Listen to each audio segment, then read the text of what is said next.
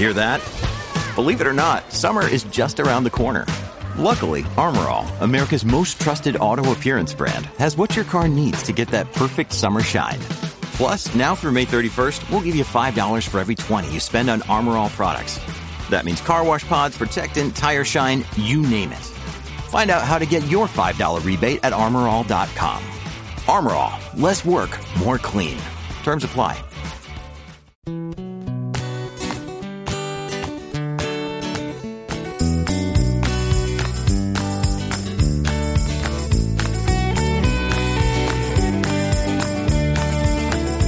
It's the Underpowered Hour. This week on the show, Land Rover's Future Vision presentation, Classic Works Land Rover Trophy Defender, project updates, hummingbirds in the workshop, skin quilts, and more, all starting right now.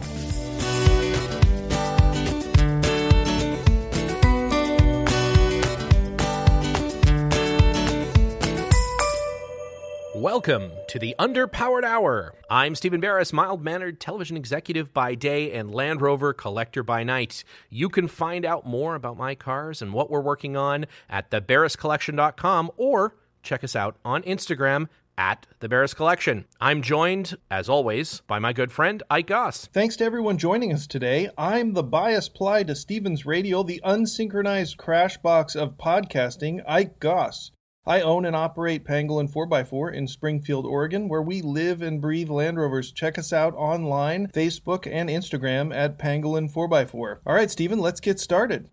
If you haven't yet had enough Land Rover in your uh, week, um, and if you uh, drive a, a, vintage Land Rover, like Ike and I both do, you probably have well over enough Land Rover in your life this week. But why not have some more? So, Ike, what is uh, what's up this week? What's interesting in the world of the Green Oval? Well, I think a number of things uh, have come to light. Uh, we had, uh, I guess, what's best described as a shareholder meeting coming from Land Rover, talking about the future of the company, what they're going to be doing, the types of vehicles they're going to be selling, uh, and this was a joint, you know, Jaguar Land Rover sort of press release. And uh, they talk a lot about electric vehicles and a lot about the types of vehicles that they're going to be offering. And uh, I think for those of us who love and uh, live and breathe the commercial and uh, industrial vehicles, they seem to be uh, shying away from that a little bit more. You know, the totally focused on the luxury uh, luxury vehicles, luxury SUVs, luxury cars, luxury sports sedans. That seemed to be the order of the day. Yeah, for sure. I think it, you know, it becomes at some point a, a, choice, I think, for a company that's the size of Jaguar Land Rover, very small. Um, also, I wonder if it had something to do with the fact that now they're owned by uh, Tata Motors, who, of course, has industrial vehicle divisions. They make, uh, you, know, you know, not to say the very least, the tuk tuk, uh, you know, three wheeled uh, mobility thing. I don't exactly know what you want to call it car, scooter. Uh, good time. Good time. I want to see a Land Rover tuk tuk. I think that would be well. The Mahindra is a little bit like a kind of Isuzu Trooper if an Isuzu Trooper was dressed for Halloween as a defender. I think is kind of how I would describe the Mahindra. So the Mahindra here in the United States is a side by side. Essentially, that's how it's sold, right? Yes, it's and a side by side with essentially like a CJ body on it.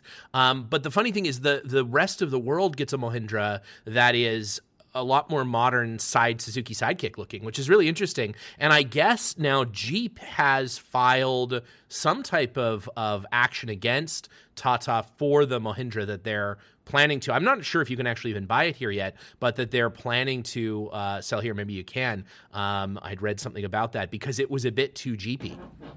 You know, that's ironic because apparently they had been making Jeeps under license from Jeep since the 40s. Oh, interesting. And and so they didn't seem to have a problem with Mahindra making uh, the Jeeps and using a lot of design elements from the Jeeps until they started selling them in the United States. And then they're like, oh, you know that thing that we told you you could do? Actually, no, you can't do that. Can't and do so uh, they've changed the grill, I think, for the most recent releases. But yeah, that's definitely some litigation going on back and forth between Jeep and Mahindra. Yeah. Not that any of that is Land Rover related. No, it, I was going to say great first uh, 10 minutes uh, mentioning basically nothing about Land Rovers so far. Off to a great start.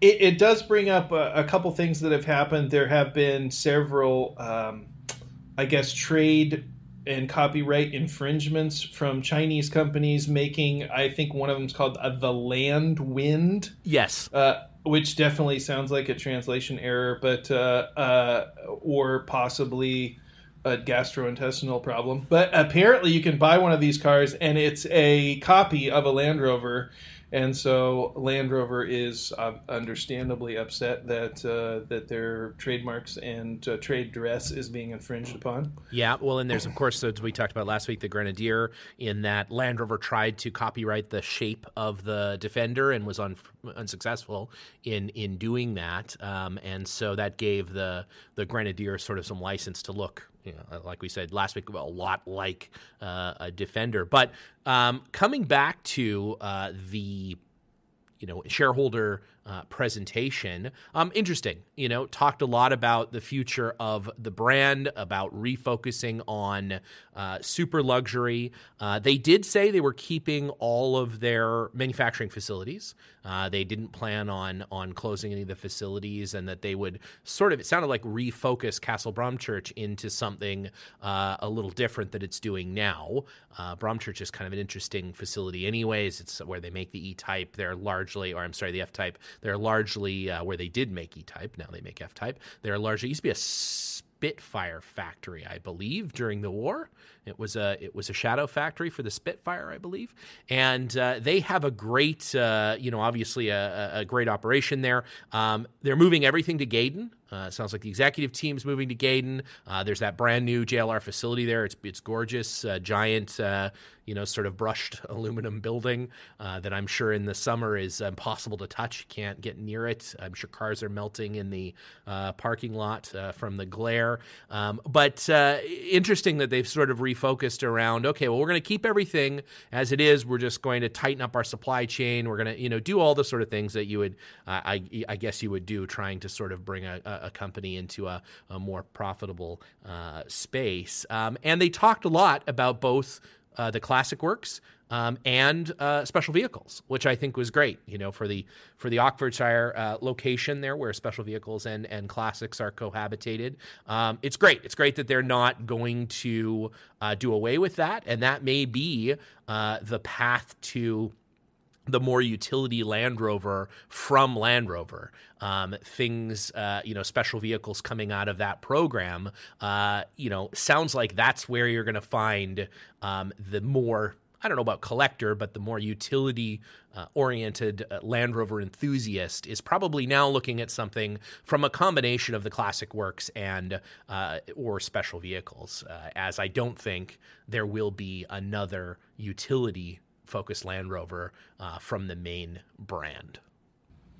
Well, and that uh, brings up a good point as they try to um, expand their classic works and uh, produce more vehicles that are in keeping with their classic vehicles. Uh, how is that going to affect enthusiasts? How is that going to affect smaller businesses that have been doing that for a long time?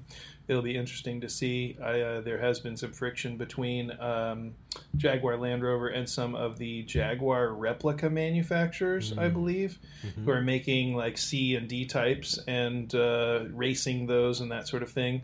Um, so it'll be interesting to see how that uh, that sort of mentality transfers to the Land Rover side of things as they continue to produce, uh, I guess, new old vehicles. And that brings us up to another point, which is Land Rover has said they're releasing a commemorative trophy edition Defender, which comes in the 110 and 90 inch wheelbases.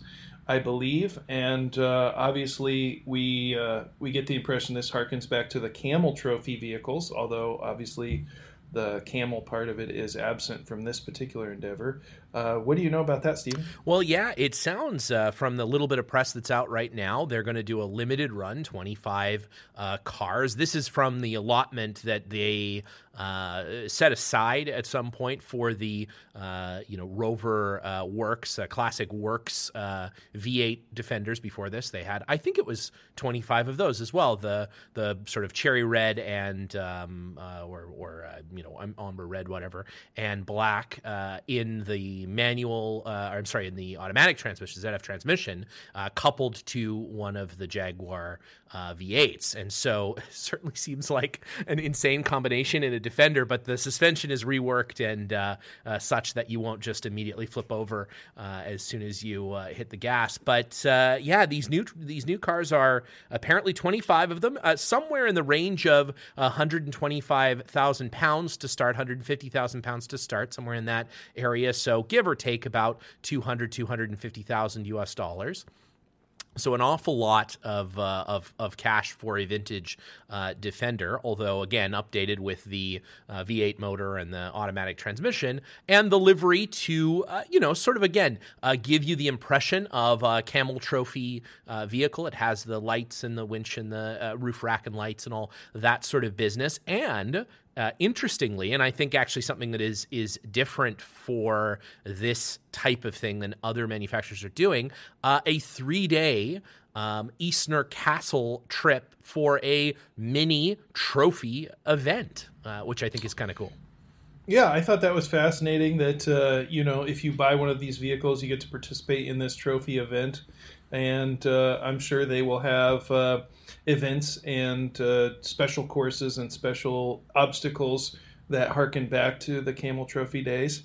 Um, and I'm assuming they're using you would use the vehicle that you just purchased to do this. Yeah, I mean, I don't know that that you necessarily want to use a two hundred fifty thousand dollar brand new Defender to uh, to slog it around uh, Eastnor Castle. I'll tell you, for all the times that I've been to uh, Eastnor, I have never uh, taken a Defender out there and not broken off one of the plastic caps that they put on the uh, on the ends of the new bumpers. Um, every time, it's it's it's not something I'm trying to do. Uh, but it is something that has it's a skill. It's a skill. yeah, and it's been more, many more times than once. Sometimes uh, a couple of times in the same week, and so uh, you know, it's my exactly my claim to fame. Uh, I'll autograph it and leave it for Land Rover. They throw it out as soon as I leave. Um, but uh, but yeah, I can say it. You know, there are some tough spots, especially it looks from some of the coverage. Like they'll go down to Camel Bridge, which if it's been wet there at all is is a pretty harrowing uh, journey to get down there. And um, uh, you know, on a good day, you can get in and out, no big deal. If it's a little if it's a little wet, there's a ton of winching uh, to get in and uh, in out of that spot. Uh, so yeah, I mean, here's the thing: if you're going to buy essentially a Camel Trophy truck, which if you wanted to buy a Camel Trophy Defender, an event used Camel Trophy Defender, you wouldn't be paying significantly less money. You'd be you'd be paying less than 250,000 US dollars. But there are certainly Camel Trophy Defenders uh, that are out there that can be had in the hundreds uh, of thousands of dollars, maybe a hundred plus, maybe not quite 200, but a hundred plus. Um, so, uh, you know, I don't know if it is uh, or or isn't a a, a, fair price. I think it's worth what anybody will pay for it. And to have the ability uh, or the opportunity uh, to go and spend three days at Eastnor Castle under a, a, a sort of event uh, style atmosphere, um, I can say it's a privilege to go there. Uh, it's not, uh, you know, there's the Land Rover driving experience sort of thing that you could do, and it's really fun. But I can say when you, when you are there for something other than that, um, it is really an amazing place. And, you know the the team will and the gang that that run Eastnor Castle, uh, the experience uh, there, the Land Rover Center there, are truly amazing folks, and uh, you know it is a it is a pretty special place. So the idea, if you are so equipped financially to uh, buy your way into something like that, is is really interesting, and you know it's kind of a neat experience and vehicle package, right? I think if you think of it just as a very expensive restored Defender. You could get one from Twisted Motors or something like that and get sort of a similar kind of package an older Defender that's been completely remanufactured with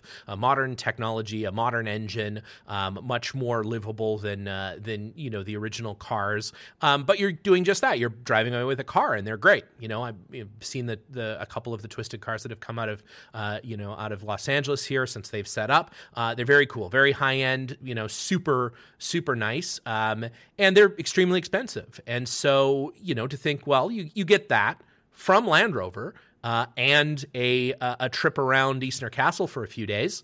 Yeah, I think to the right buyer, that's super cool. And more so than just, hey, come and buy this expensive car and then take it and put it in your garage and, and uh, you know, t- tell your friends about it. Um, but you know come and use it for what it was designed to do. Um, and uh, you know yeah it's it's it's sort of interesting. You know i i think they'll sell all 25 i don't think there will uh, there will be any trouble doing that.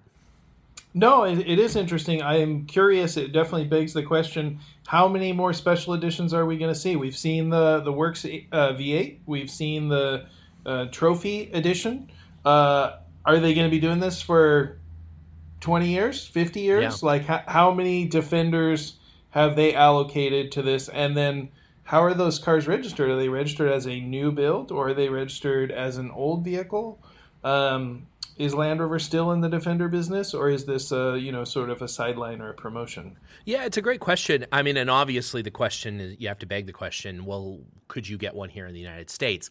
I think sure you could buy it, and sure you could import it. You would never be able to road register it. Uh, I don't think, uh, unless it went through all of the appropriate uh, regulatory work, which is obviously extremely expensive. And in the case of the Defender, uh, I imagine the the work that you'd have to do to it would be so extensive that it would it would probably be unfavorable to operate uh, after that. But um, that being said, there's plenty of countries in the world that will let you drive that car on the road still. They don't care. Um, and I think it's probably aimed more at those countries uh, than it is at a U.S. consumer. I don't think that Land Rover is necessarily hoping to capture, you know, 15 of these being sold into the United States. It, it would be interesting if they did decide to take uh, and I'm not even sure if it's possible, but a certain run that were U.S. legal uh, serial numbers and do a re you know, a reissue of the NAS uh, cars, perhaps. Do a limited run of 10 brand new North American spec uh, defenders. I think there would definitely be a market. I think you would sell those cars here. I don't know that you could do a lot more than 10 or 15 or 20 at a time. Uh, I just don't know that there's a huge market for the 150 to 200,000 dollar, you know, sort of remanufactured uh, defender. But there's probably a market for up to that much. I, I, I think you'd find people that would buy them, and maybe that's maybe that's it. Maybe that's how they continue on. Eventually, you have to imagine they're going to run out of you know allotments of Land Rover serial numbers that they didn't use. And then I guess it goes to what they're doing with the Series 1, which are simply restored vehicles. Yeah, you know, and uh, it's interesting you say that. You, you, know, the restored series trucks that uh, Land producing, I think they use a, an entirely new body, with the exception of perhaps the bulkhead. So, uh, you know, at what point is it a restored car? At what point is a reproduction car? Um, you know, I don't know what, what content percentage wise constitutes a new vehicle versus a restored vehicle. But certainly there's a fine line there. And, um, you know, is the Defender Trophy edition is it a new vehicle or is it a you know classic vehicle that they've are quote unquote restored i'm assuming not i'm assuming that every part on the car is new and has never been part of another vehicle. Yeah, from what I understand, and I certainly don't know if the if the trophy uh, cars are this way, but they had held a certain number uh, of of defenders off of the line in that last year of production, specifically, and by held I mean the you know VIN numbers were created and maybe a knockdown kit or something was put into storage. They weren't necessarily built out cars that they had sitting in a lot somewhere, but that there was a certain amount that they had allocated to be able to do things like this going forward, which is which is actually really interesting. They had the foresight to think, hey, I wonder if people are going to want uh, a Defender in 2022 that is really a 2016 uh, Defender. I, I don't know. Well, uh, one thing that I did uh, notice when the Defender went out of production was that they sold the last production vehicle for eight hundred thousand. I can't remember was pounds or dollars, but uh, obviously a seminal vehicle. You know, the end of the uh, classic Defender. Um, and at that time, maybe they thought, well, we could keep making the last Defender over and over again. Uh, we'll just we'll just keep stretching this out. Um, and who can blame them, you know? Yeah. But uh, that guy that bought the last Defender, he's probably like, oh man. Oh man, this is the last Defender at all. They keep making these things. Now, Ike, I gotta say, uh, uh, do you know that guy? Have you been in contact? Is you would have then have the matching set of the last Series One and the last Defender. I think that's a nice bookend. I haven't, but maybe I should reach out to him. For those of you that don't know, I have uh, the last 107 station wagon UK market truck. So they keep made they made the 107 station wagon into series 2 production. So it was kind of the last model until the 109 wagon came out. And so the one that i have is the very last serial number and it was originally sold to the duke of marlborough. So it is affectionately called the duke. And it's been in a couple magazines and whatnot but uh, great car. I drive it regularly and uh, you know kind of an interesting footnote in land rover history yeah, well, it's funny because uh, Ike is known as the uh, as the Duke of Oregon, so I think it's a it's a fitting I, fitting placement. I gotta tell you, it's actually Archduke. Oh. Mm. There's some there's a settlement dispute over the. I'm, I'm working on that. I'm yeah. working on that. We'll yeah. get it resolved, but uh, it's a sore subject. Yeah, top top uh, people are on it as we speak. It is uh, so, making its way through the. So let let's go back to let's revisit the uh, Land Rover. Um, uh, we'll call it a shareholders meeting. We'll yeah, call I it a, so, yeah. yeah. We'll we'll talk about that a little bit. Land Rover has been discussing its future. Um, let's let's touch on electric Land Rovers. You know, obviously. Uh, there's a big push for electric vehicles throughout the industry.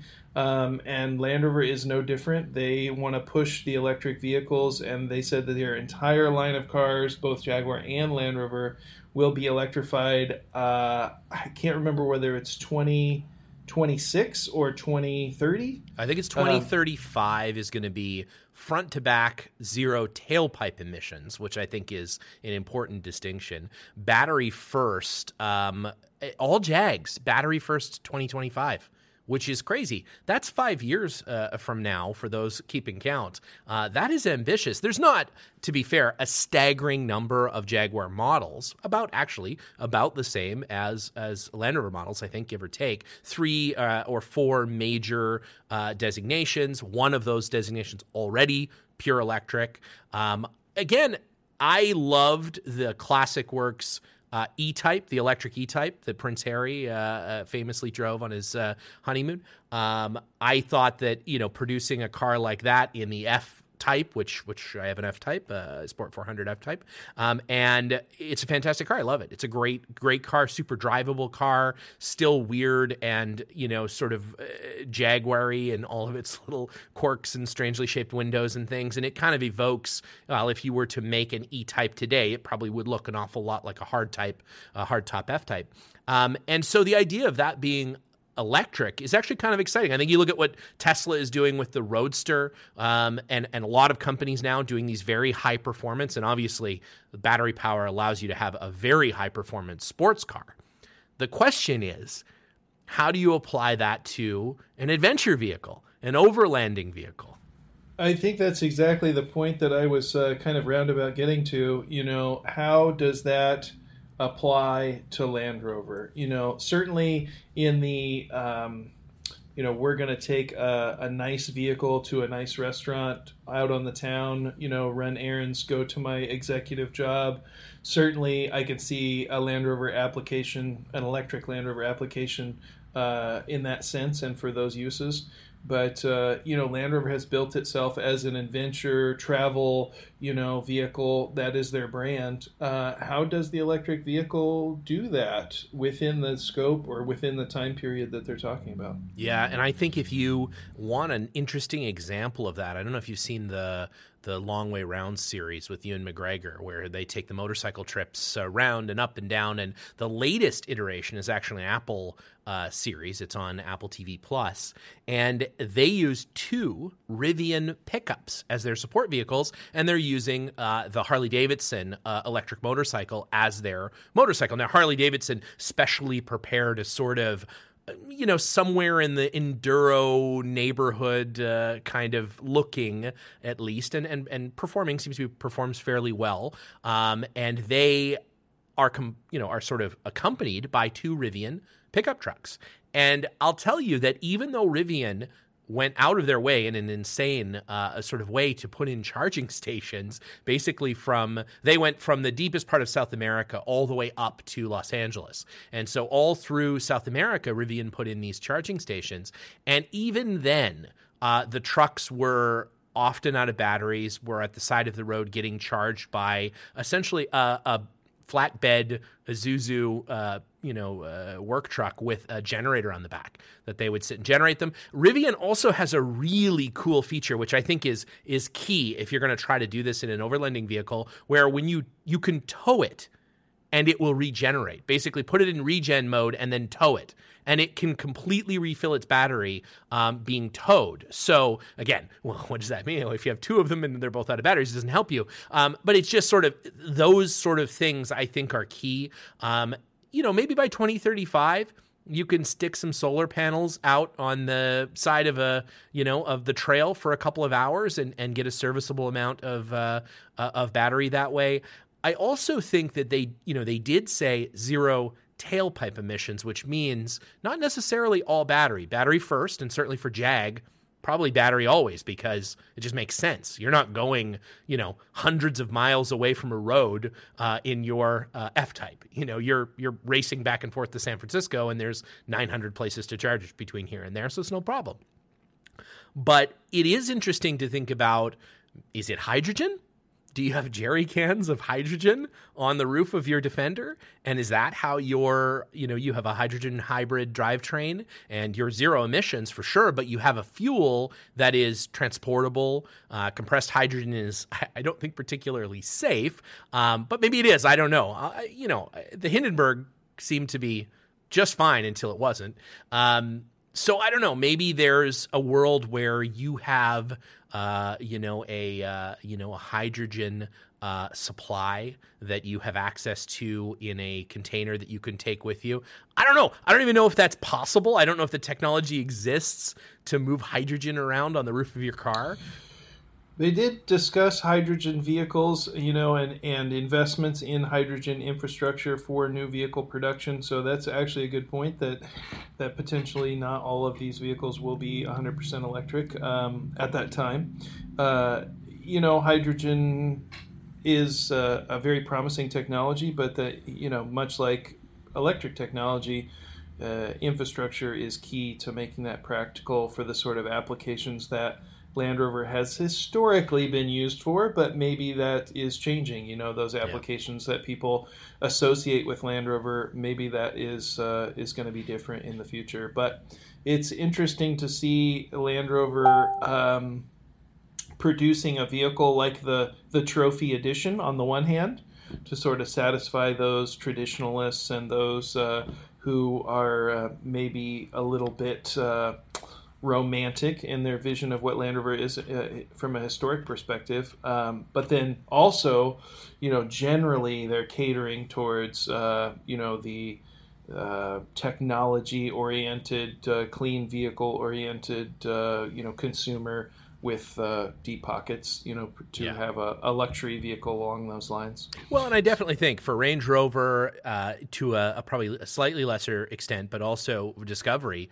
it makes total sense. Certainly Range Rover, right? I mean, certainly Range Rover. The number of Range Rovers that actually spend a significant amount of time off road is minimal. They tow boats, they tow horse trailers, they you know drive out onto the field to drop off a you know a, a soccer team sort of a thing. But they're not being used for overland expeditions. It just doesn't make any sense. They people don't use them for that. The Discovery is much more of a, a you know an active vehicle. You're taking kayaks to the uh, you know to the reservoir down to the ocean. You're camping. You're doing things things like that, where you're not really that far away from infrastructure. And certainly, if you have a battery that lasts you up, I don't know, five, maybe 600 miles, maybe more by the time you have an all electric Discovery. Those vehicles are, are, are very large. So their capacity for uh, batteries is, is also very large. So maybe by then, if you have a thousand mile range, let's say, on your Discovery, maybe you don't have such an issue. But again, I think for that overland defender, adventure, explorer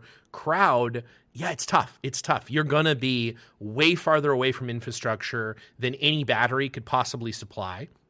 So you're going to need a fuel that can either be dropped in remote locations, uh, infrastructure that's available in remote locations. I mean, think about parts of Africa. It's difficult to get diesel fuel forget about trying to plug in an electric vehicle or or try to you know uh, fill backfill hydrogen or something like that. So yeah, definitely something to think about in the future is how that will get pulled off in an in an adventure brand. And and I agree. I think that the classic uh, works and their ability to produce these enthusiast vehicles in you know low numbers and maybe who knows they'll take a crack at doing something that is a little more achievable for the average consumer uh, at some point in the future who knows yeah, that's interesting. Um, you know, the other thing, the corollary to that is it's very easy to, you know, predict your range on a uh, even, consistent road surface. Uh, but you know, when you're taking these vehicles off road and you drive through sand or drive through mud or drive in cold weather, these sorts of things are going to reduce that range quite a bit in an electric vehicle, and uh, that that makes planning very difficult if you can't uh, determine how many miles you can go. Yeah, yeah. No, you're absolutely right. Absolutely right. How interesting to see and keep track of uh, going forward. So, what's uh, what's happening uh, up at the shop uh, these days? Uh, Ike, anything uh, exciting you guys are working on?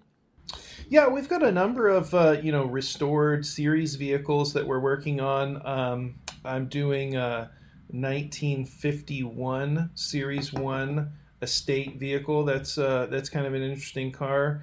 Um, so 80 inch wheelbase and uh, sort of a traditional coach built body. And then I'm also doing a, a series of, you know, I would say mid 60s Series 2s and 2As, uh, short and long wheelbase cars.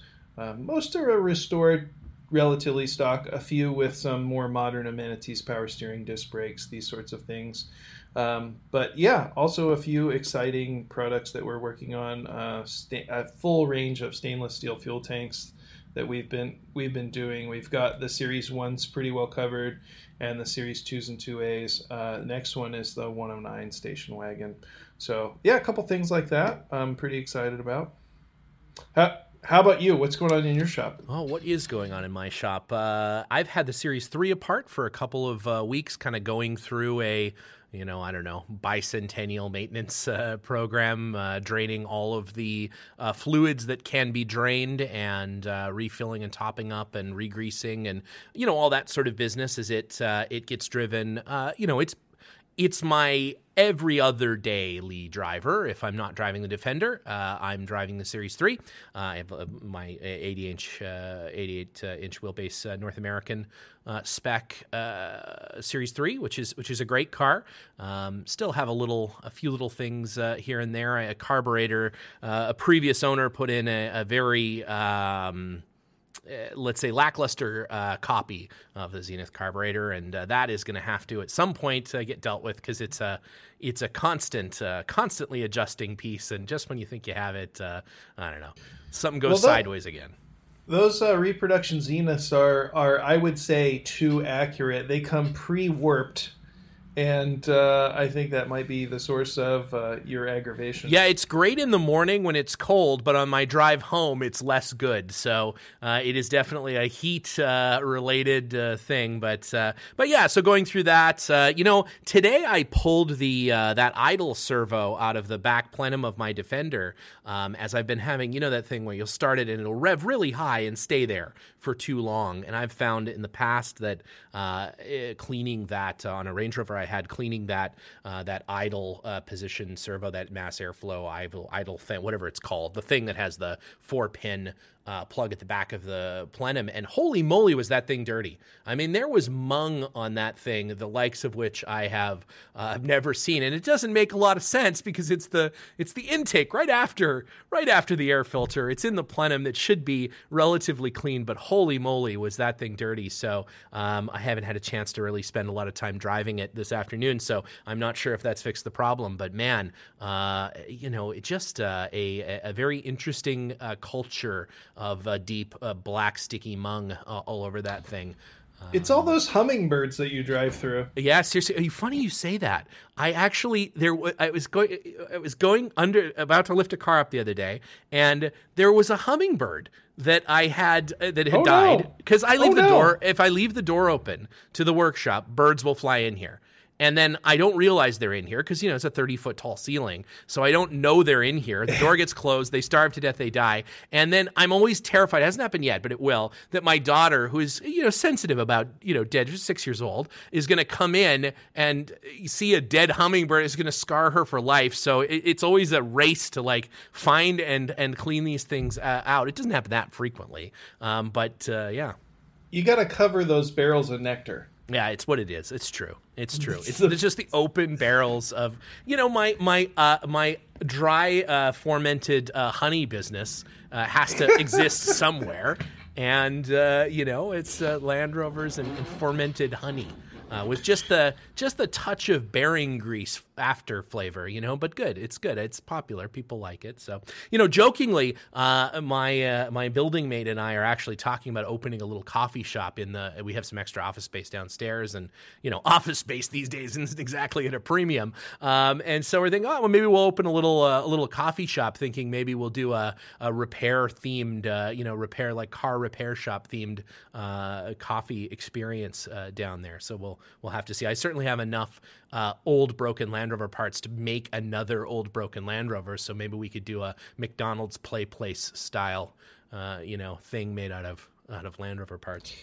You can uh, you can add barista to your resume. That will be uh, that'll be fabulous. Why not? Why not? I was talking to someone the other day. I was in my my wife's quilting uh, studio. She's a she's a she's a quilter, quite accomplished, amazing uh, artisanal quilter, and I have seen that, and it is amazing. It is amazing. It's a serious, I'm impressed. serious I'm impressed. operation up there. Yeah, she's not It fucking is. around.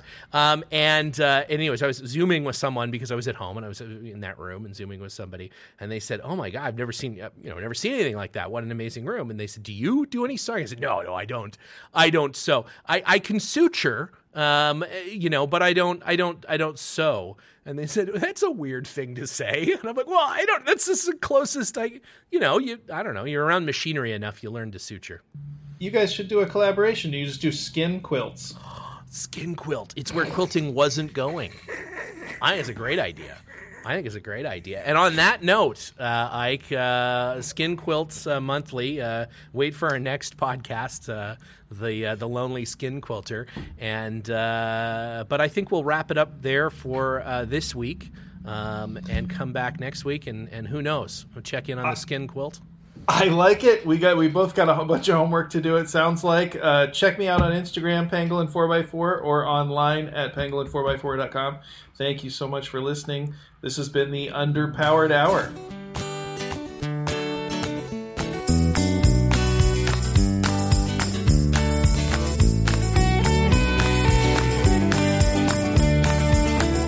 The Underpowered Hour is produced by me, Steve Barris, and Ike Goss. Consider supporting the show through our Patreon, and when you do, you'll be given access to exclusive content and Underpowered Hour merch. Want even more Underpowered Hour? Check out our Facebook, Instagram, or Twitter.